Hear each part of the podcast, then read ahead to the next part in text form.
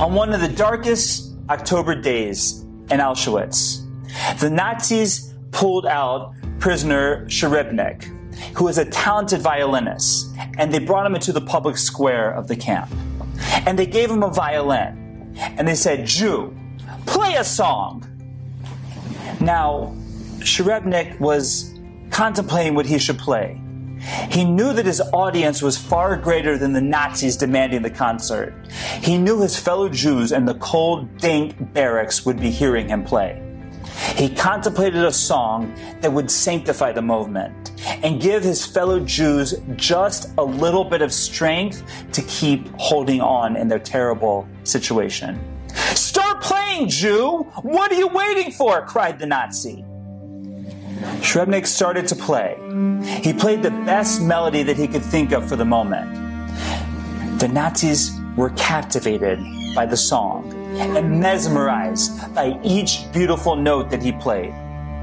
As he finished, one of the Nazis said, Excellent! Play it again! Clearly taken aback, the Nazi barked, You heard me! Play it again! After he went through the tune a second time, the Nazi said, I've never heard anything like this. It's like it's from another world. Waiting to be released, the demand came. Play it again! And he played the song a third time with more intensity than the first two times. He knew he wasn't just playing for the Germans. He aimed to give a little hope to each and every Jew in that camp who could hear him play. The closing notes of the third recitation dissipated into the night. Srebrenik waited for his next orders. Would he be asked to play again? Or would three times be enough for the Nazi? Back to the barracks came the command.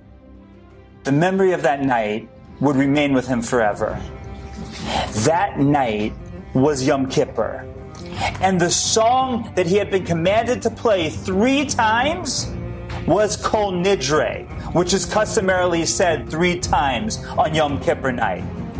This was a message saying, in the darkest of places, in the worst of circumstances, in a situation where the human mind cannot fathom, don't give up hope.